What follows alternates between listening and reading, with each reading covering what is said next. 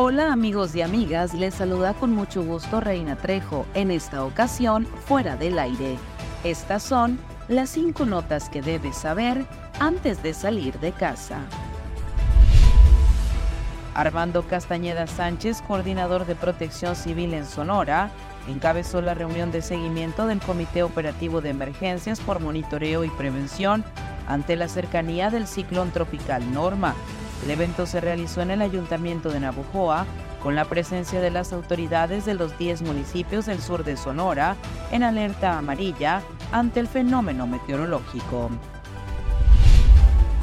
Más de 400 navojoenses acudieron a vacunarse contra COVID-19 influenza estacional y otros virus, esto durante la jornada abierta que la Dirección de Salud Municipal y el Instituto Mexicano del Seguro Social realizaron debajo del balcón presidencial de Palacio Municipal.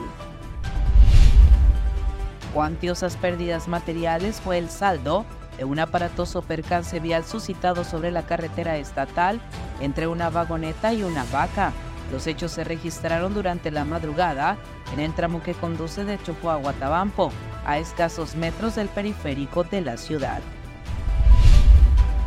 El exceso de velocidad y la falta de precaución al conducir fueron las causas para que se registrara una aparatosa volcadura sobre la carretera estatal. Los hechos se registraron en el tramo que conduce de Guatabampo a Yavaros. Cabe destacar que de acuerdo a la información preliminar, una vagoneta al desplazarse a exceso de velocidad de norte a sur perdió el control del volante para posteriormente salir de la cinta asfáltica.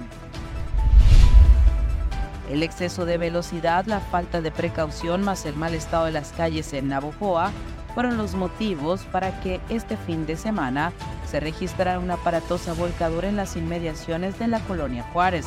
Los hechos se registraron por el Boulevard Rafael J. frente a la unidad deportiva Faustino Félix Serna. Que tengas un maravilloso día. Para fuera del aire, Reina Trejo.